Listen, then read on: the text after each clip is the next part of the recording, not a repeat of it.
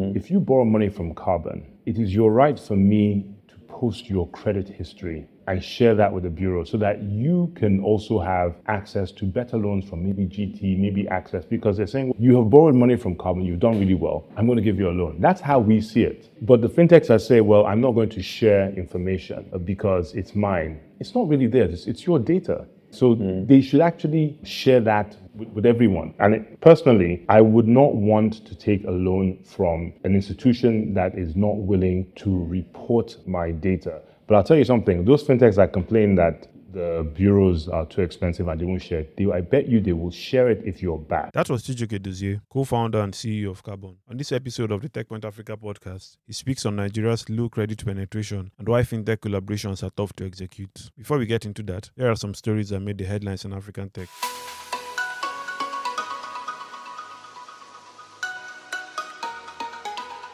Disha will temporarily suspend its services on Friday, March 31st, 2024. Founded in 2019, Disha provides a no-code tool for African creatives to manage their online presence. In 2021, it was acquired by Flutterwave, shortly after announcing it would be shutting down. No date has been given for a resumption of its services, but customers have been encouraged to transfer their files. While one business could be shutting down, another is in the process of being acquired. Nigerian neobank Fairmoney is reportedly in talks to acquire Kenyan fintech Umba in a 20 million deal. While conversations are still in the early stages, if it goes through, Fairmoney would have an easier entrance into the Kenyan market where fintech licenses are notoriously hard to get. It would also be its second acquisition in less than a year after it acquired Payforce in a deal rumored to be around $20 million.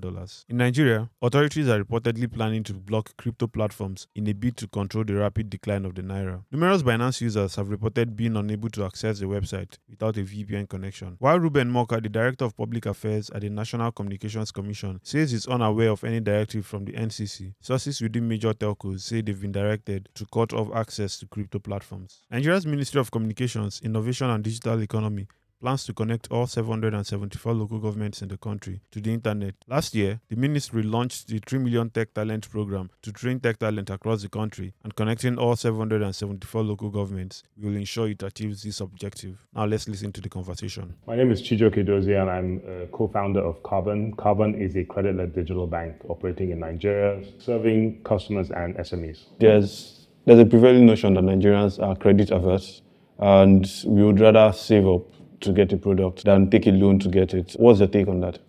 I don't think Nigerians are credit averse per se. I think they are averse to taking loans from financial institutions. We see a lot of Nigerians borrow money from friends and family. That's probably the biggest channel of borrowing right now in Nigeria. EFInA's Access to Financial Services survey in 2023 said that 6% of Nigerian adults have borrowed money from a financial institution. At the same time, 52% of Nigerians have used uh, a payments instrument from a financial institution, and 38% have done savings.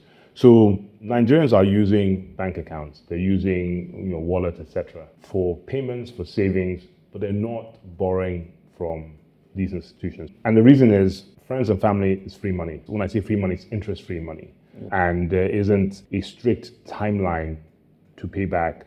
I think that's why you're seeing them still use friends and family as an option. Okay. Are there some lessons from this that you're taking into building carbon? The only lesson is probably speed and convenience. So when we created what was then called the Pay Later app, you could borrow money any time of the day, anywhere in Nigeria, 24/7. So you didn't have to wait to go into the bank branch and see your manager. You could just do it at, the, at your convenience anywhere in the in the country. That's what we've taken from from that whole why people are borrowing from friends and family. But other than that, we, we haven't found a way to to mimic the interest-free element of friends and family. All right. So 2012, you decided to start Carbon. What was then Pay Later? Nobody was giving out loans and nobody was giving it out in a day or less. You had to go to the bank, fill out a lot of forms in order for you to get loans. What was the initial reaction from bankers, especially, and from customers? So the funny story was that when we started out in 2012, we had some equity we were using to lend, but we were going to banks to see if we can borrow money from the banks so we can on lend. And the bankers were always in disbelief. And they said, will people pay back? They just couldn't believe that people would pay back. And I found it interesting that, you know, the banks trust you to give them money, but they don't trust you at all to give you money. So it's like, I'm happy to take your money, but I don't trust you, but how to take your money. But what was also interesting was every time we'd go and pitch to bankers, we get a call when we get back to the office. Oh, could you send an agent to come and you know process a loan for me? These are bankers. So at one point, 30% of our loan book were bankers. So they didn't believe people were trustworthy, but they wanted us to trust them, and we did, and we gave our loans. So yeah, so there was always that disbelief. I think when we moved to pay later and when we moved to the digital app, Nigerians did not trust that somebody that they've never seen will be willing to give them a loan. So if you actually go to our Facebook page and go all the way back to 2016, scam, you see all kinds of things. People are saying it's not true. And it was only when people started getting these loans, they were like, wow, this is, actually true. So I think initially disbelief, resistance, but when they, we saw it was actually credible, then people changed. Okay. So earlier you mentioned that just 6% of Nigerians were able to get a loan or got a loan from a financial institution in the last 12 months. What do you think are the biggest barriers to lending in Nigeria? I think banks are willing to supply loans to their customers and, and it really should be easy for them because they know who we are. They've banked us for years, so they know inflow or outflow. And I think the reason why banks are unwilling to supply loans is because they're not confident of the credit infrastructure. So there isn't enough deterrence for people not to pay back. It's easy for people to default and try and get away with it.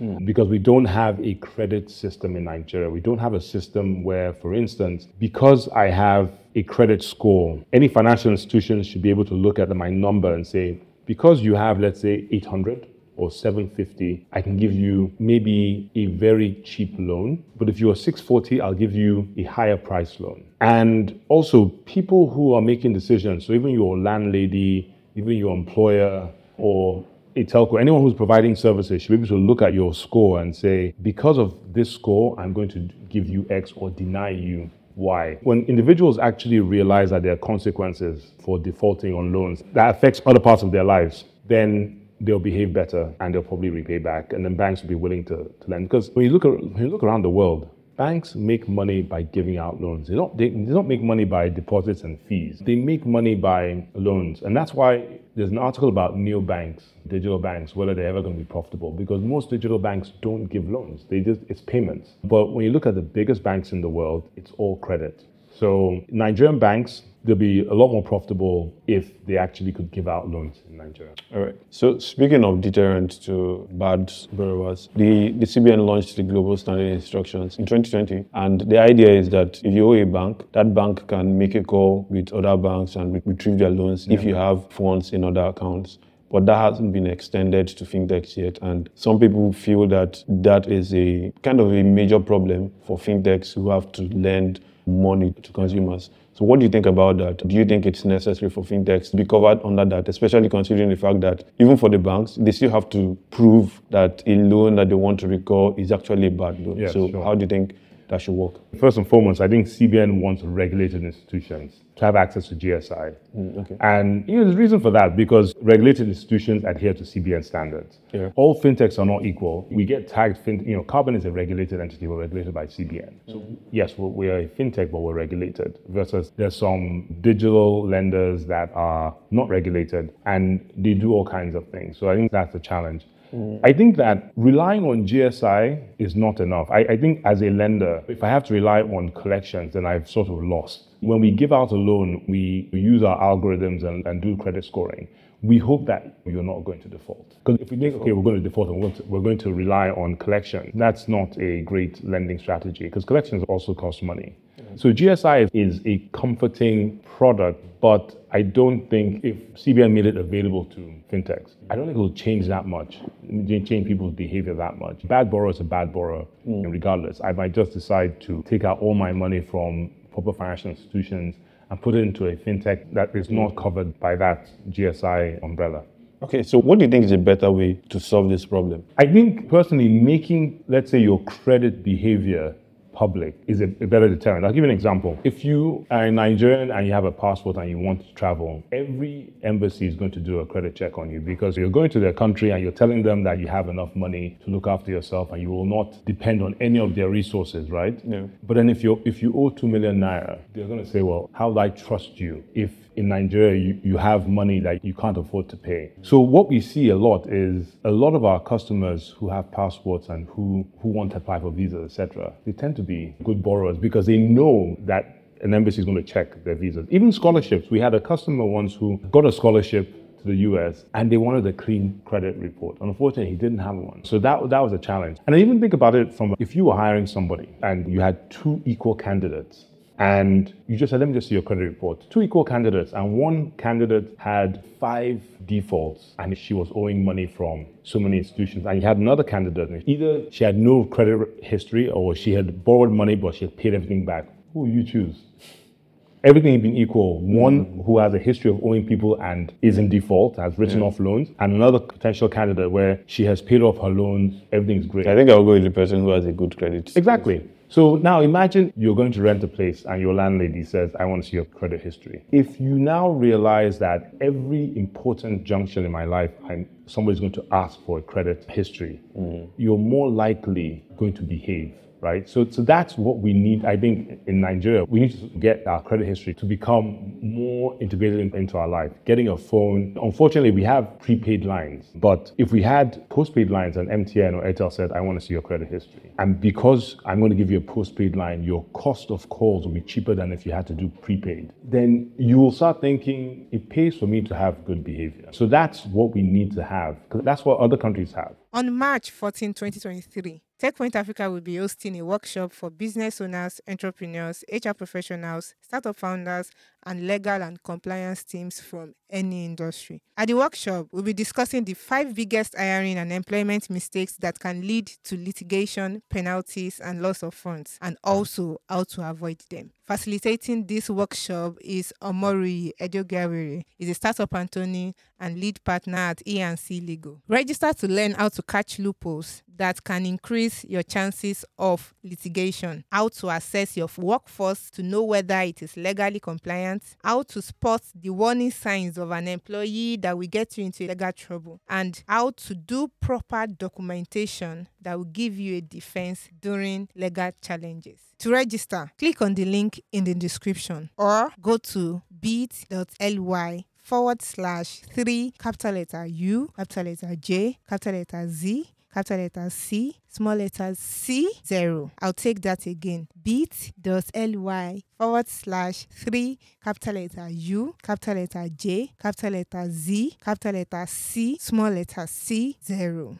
So the credit bureaus have a huge role to play in this. Absolutely. But a lot of fintechs do not con- connect with them. And one reason I've heard is that the credit bureaus get your data from you for free and then they sell it back to you at um, higher cost. Mm. So how can we, because what you say makes a whole lot of sense, um, but how can we ensure that that gets into the mainstream of, uh, of our life as a, as a society? How can we ensure that the credit bureaus play a bigger role in, in helping um, fintechs and helping lending. A lot of fintechs use that argument, and I don't buy it because we had to do it in, in Carbon from day one. We had to use the credit bureau. From a fintech company's perspective, I think they're thinking about it the wrong way around. Mm. If you borrow money from Carbon, it is your right for me to post your credit history and share that with the bureau so that you can also have access to better loans from maybe GT, maybe Access, because they're saying you have borrowed money from Carbon, you've done really well. I'm going to give you a loan. That's how we see it. But the fintechs are saying, I'm not going to share information because it's mine.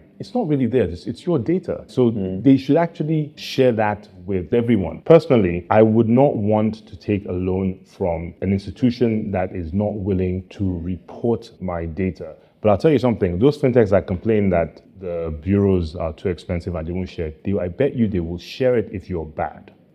So if you're if you default, they'll, they'll report that to the credit bureau. If you're mm-hmm. good, they'll keep it to themselves, hurting the customer because now that customer, no one knows that you're good or not. When we launched free credit reports at Carbon, the first two days, and this was years ago, we got inundated with customers who were complaining not about Carbon, but that they had borrowed money and they had they didn't see any of any of that history in their credit report. And for me, it's like if you come and I see a history of loans and good performance, I'm more likely to give you a better loan. And I think for us at Carbon, we have taken that philosophy, that attitude that it's our customers' right that her good or bad behavior is shared with the whole ecosystem. so that she has access to more loans or better loans. Because for us at Carbon, we, we have a limit to how much we can give.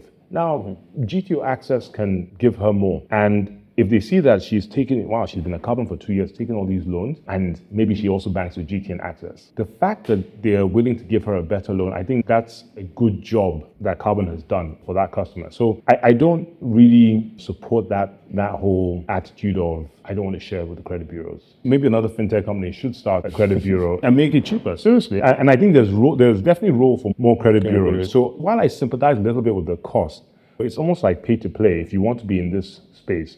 And as a lender, you also need information from the credit bureau, right? You also need to know, okay, this person I'm, I'm going to give a loan to, has she borrowed from anyone else and has not paid back before I make a mistake? And all of that affects your pricing. And so that, that's also the reason why pricing of loans is high because you, you don't know if you're going to get your money back. So you have to price it in a way that covers your costs. And, and, and that cost includes cost of default and cost of collection. Mm.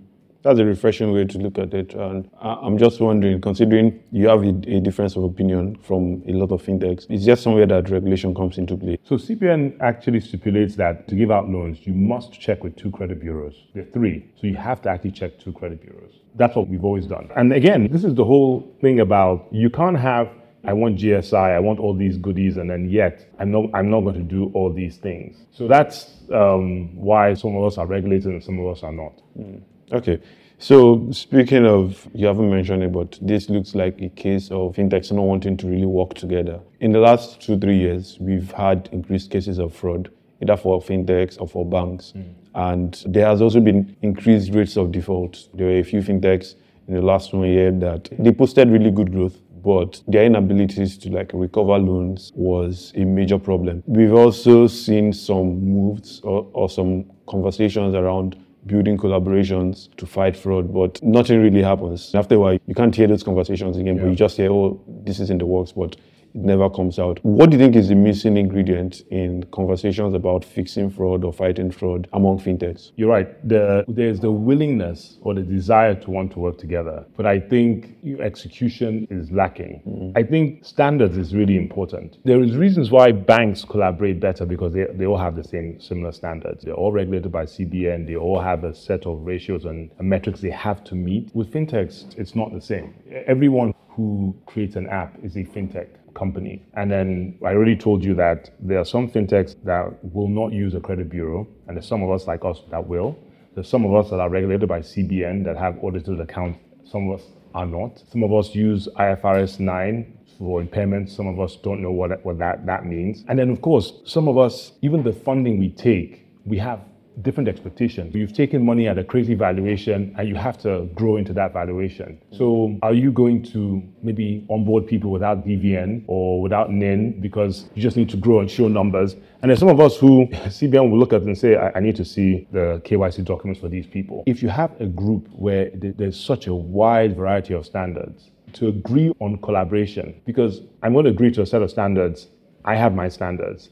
I'm looking at a potential partner who I'm just saying, lot of your customers, you don't have BVN for them. Or when you need to collect money from them, you send crazy SMSs or WhatsApp messages threatening them or threatening their contact. That's not who Carbon is or I want to associate with myself. The banks are different because they have a set of standards and CBN can enforce. I think with fintechs, we don't really have that sort of central body where we can all say, okay, we will all audit our statements. If you think about what happened with virtual cards, where I think, one- what was that company? Was it Union 54 or so? It enabled a lot of fintechs to provide virtual cards uh, for, for their own customers, but not every single fintech virtual card um, provider had the same standards. So some people had crazy chargebacks, some didn't, but it affected everyone. So I think we have to be honest with ourselves until we have a similar set of standards. And maybe the solution for fintechs is a group of fintech companies that are very similar started off and then onboard people as they come. But to say, let's all have a party and ha- let everyone come in with different standards is going to be challenging. CBN, as a regulator, is a neutral third party. The fintech community don't really have Okay, so considering you have your own standards and there are a few other fintechs that have these standards, what's the role of partnerships between fintechs and banks in order to expand the credit uh, market? You know, it's a tough one because honestly, if you look at other countries, take America for instance, a lot of fintech, there's a great partnership in the sense that the banks realize that there are certain areas that they cannot reach and they want to reach. So they use fintech. So if you look at some of the companies like Affirm, even Kabbage, that were originating SME loans, they would go out, they would lend to SMEs, but the money is coming from a JP Morgan or another bank. In Nigeria, we don't have that. So in a perfect world, Carbon will not have a balance sheet. We will just originate loans from customers, we'll do the credit scoring, and then go and sell our loans to Access or GT. They'll give us money back and we'll go and acquire more. Maybe we'll take a first loss to say, okay, because we're the ones making the decision and we're saying that you are a good borrower. So Access or First Bank, I'll take a 20% loss so that you don't take any bad losses, etc. And we'll just keep on recycling that money. That would be a great partnership. Again, I, I think it's also because when there's no trust in the system and there's no enforcement and there's no standards, it's very hard for a bank to say, I'm going to trust this company with a billion naira, two billion naira, I don't know what kind of customers they're bringing in. I don't know whether they're doing all the compliance checks. So that's the challenge with partnerships. What banks will, will do, they're happy to provide virtual accounts and, yes, put your money with them. That's what they're happy to do. But to then say, I'm going to give you my balance sheet, very few banks. I'm not saying it does not happen. It does happen for instances, but you will find that in those cases where they do, the fintech company is probably regulated. I know in one instance there's one that is regulated and they have very similar standards to the bank. And in America, because compliance is high, it's easy for JP Morgan and the likes of Goldman to be doing those kinds of transactions with fintech because if you mess up with JP Morgan, you know that you're not going to have any access anymore in, in the market. Nigeria is one where, unfortunately, you might mess up with one partner and you, you go and do, do it to others because no one shares information and there's, there's very little trust in the system. Mm, okay. So I'll read out a tweet that you made a while back. It was a response to someone. So he said, if that is the case that credit is needed to create trust, then fair. However, there's the risk that customers keep you as a credit provider only after all, while Konga and Jumia were enabling COD, Nigerians were buying off ASOS paying with their cards. Mm-hmm. This was a conversation about fintechs not using credit as a customer acquisition strategy. And I know that you've gone from just offering credit alone to now offering uh, banking services, personal banking services. Yeah. What do you think about that? When you guys were launching um, the personal banking services and, and now business banking, was there any fear that your users or your customers would not use the personal banking services, and how has that played out since then? Look, I don't think there's any fear. I think it was a natural extension. Um, we're, we're, we were realistic in the sense that we didn't believe that the customers will just switch completely to us. Mm. But if you look at the flow, if I give you a loan, when we didn't have any personal banking services, I, if I give you a loan, I would actually send the money to your other bank account. So it's gone. You've done one transaction and you're out. I'll only see you when you repay. Then when we started offering wallet services, etc., then I put the money in your, in your carbon wallet, and then we had airtime and things and transfers, and, you, and it was free transfers at the time. Eh, then you would be like, since I'm here, I'm going to buy some airtime. I'm going to you know use bill payments because it's free here, whereas I will, I will not pay that InterSwitch 100 naira charge, and I can transfer some money to people directly. So we are already seeing that that usage. So it, it was natural extension. I think when we started offering savings, that was the question mark: Would people save with a lender? And, and we've seen good uptake of our savings product. I think when we started, we wanted to be a low-cost financial service provider. But in the sea of, and you have to think about when Carbon started originally, it was 2012. And this is before Paystack, before Flutterwave. Most mm-hmm. people still use checks to go out and say, hey, I want to become a bank, give me money, people think we're crazy, right? But one thing that was not happening was no one's giving out loans. So when we started giving customers loans, people trusted us because we're actually trusting them. And, and I think that's why it was easier for us to get personal banking adopted by our customers because we already built up some trust. Oh, okay. All right. In the last 10 plus years, uh, what are the top three lessons you've learned about issuing credit to Nigeria? So I, I still think financial education is still very low. I think people don't understand how to borrow. If you ask customers how much they want versus how much they can afford to pay back, you get two different answers. So people say, I, I want to borrow 3 million naira. Then I'm like, okay, given based on your salary, how much can you pay back? Oh, I can only pay back 20,000 naira a month.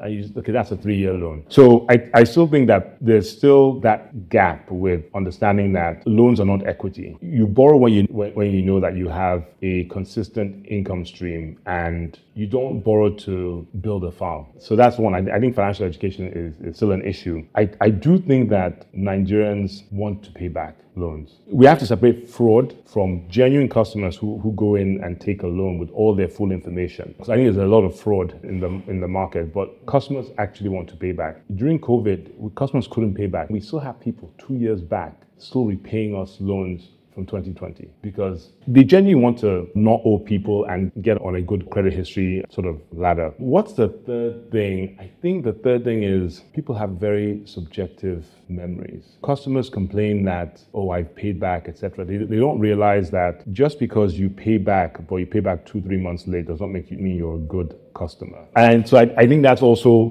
probably a legacy from borrowing from friends and family when you borrow from friends and family, there might not be a tenor. If I give you you're my friend, I give you 200,000 naira and I say, look, pay me back in two months. You don't pay me back in two months, pay me back in four months. As far as you know, I'm concerned, I paid you back. I'm good. At least I, I gave you your money. With a financial institution, if you pay me back two months later than I anticipated that you that your contract stipulated, I'd have to impair and take a loss on your loan, which has implications for my business. Yes, you pay me back two months later, but I already had to record a loss for those two months. So people don't realize there's a cost to paying late. And that's something that, unfortunately, because of the competition, lots of unregulated fintechs coming in, making, making it easy for people to borrow, no one is teaching customers how to borrow in a sustainable way. And I think similar to e-commerce, where you had Jumia and Konga in their desperate need to get customers, were enabling customers to order a TV and pay cash when I see you. So you're taking this TV out, putting it into a van, driving half across Lagos, you haven't collected the money from me you don't know where I live, and I might not be there. I might say, actually, I don't want to take it anymore. There's been no cost to the customer. And that's why the point about ASOS is ASOS are saying, I'm going to ship to Nigeria, but you must pay me. And lots of Nigerians were doing that a lot back in the day where they were just buying from ASOS, they're buying from AliExpress. They weren't doing cash on delivery. And, and I think businesses sometimes need to hold the fort and say, you know what, we're not going to make it easy for customers because it's it's not it's actually going to spoil the market. I think almost like even free services like free transfers. One thing I always why we started Carbon was when I was 18 years old, I got a credit card. The bank sent me a credit card and said, "Here's you're pre-approved for 1,500 pounds." When I moved to South Africa, 23. I got a credit card and I got a fuel card. A fuel card was basically I can go and buy petrol for the whole month and then I'll settle up at the end. And at 26, I got a mortgage from another South African bank at 26 years old right? I got a mortgage. Now, these banks, and even today, South African banks are not the cheapest banks. I didn't care. You're giving me credit, you're giving me a mortgage. What is two naira or five naira or 10 naira when you're actually allowing me to buy a house? You're allowing me that I can drive for a month and not pay for fuel, and then I sort it out. The problem with Nigerian banking was never really about the cost. Personally, I, I, think so. The issue was they weren't giving us anything. And I say this all the time is a transfer fee is 10 naira, 10, 20 naira. How many transfers do you actually do in a month? Maybe 20, maybe 30. That's what, 150 naira? If I have a customer that's so price sensitive like that, how can I make money from them? How much money can I make from a customer that's so price sensitive? Instead, I like to focus on value. If I give you loans, you can use them to spread out your payments. I'll make more money from you, but I also provide more value. And you shouldn't really care about fees. There's one digital bank, I'll not mention their name, but there's one digital bank that actually gives like 10% discounts at certain restaurants certain places. And but they charge fees. One day I took out the whole product team. I used this digital bank.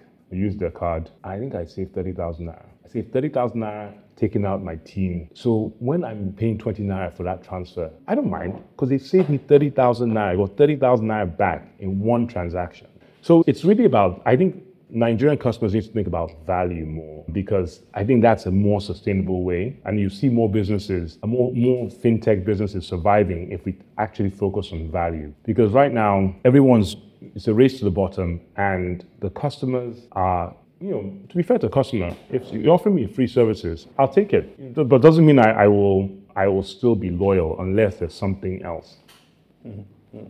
Okay. Uh, final question would be, what's one thing today that you, one trend that you think would completely change how um, lending is done in Nigeria? Doesn't have to be technology too. One trend that will completely change lending. Yeah. That's a tough one. I think the macroeconomy in Nigeria, I won't call it a trend, but I, I do think that it is forcing people to rethink how they spend money. You, you had a situation where price of petrol just went up dramatically. The naira devalued over 100%, um, went from 600 to it's now like 1400. So things that were affordable to you are no longer as affordable or affordable at all. So in the short term, you're going to have to look for how can I supplement my income or manage my budget. And I think people are going to turn more to credit. Now, in the long term, maybe people might say, you know what, I'm going to do without.